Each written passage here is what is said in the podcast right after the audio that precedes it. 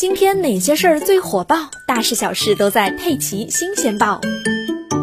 在二级市场上有着“白酒之光”称号的山西汾酒又来搞事情了。最近，山西汾酒宣布推出超高端单品青花汾酒四零中国龙，规格为五十毫升，建议零售价三千一百九十九元。这一标价可是中国酒王贵州茅台官方指导价的两倍，甚至比茅台两千八百元左右的市场价还要贵了。不少消费者感慨，原来白酒已经变成了硬通货。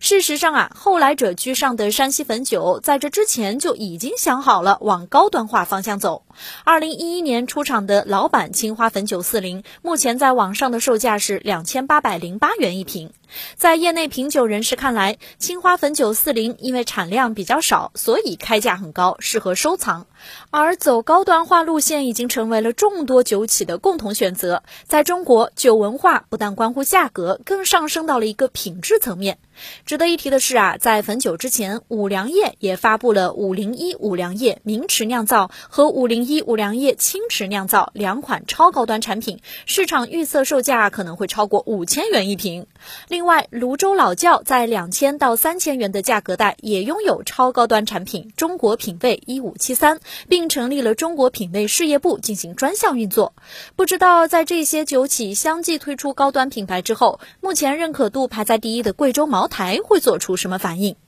虽然在绝对股价上比不过贵州茅台，但是论起爆发力啊，白酒之光山西汾酒那可绝不是浪得虚名。山西汾酒股价大涨百分之四点二，逼近前期新高。今年以来，该股的累计涨幅已经达到了百分之三十二点七。在过去两年，山西汾酒的累计涨幅分别达到了百分之一百一十六点九和百分之三百二十三点三，位居 A 股涨幅榜前列。而山西汾酒今年一季报的业绩同样是十分亮眼。二零二一年一季度，山西汾酒实现营收七十三点三二亿元，同比增长百分之七十七点零三，实现净利润二十一点八二亿元，这是山西汾酒十年来取得的最大业绩增速。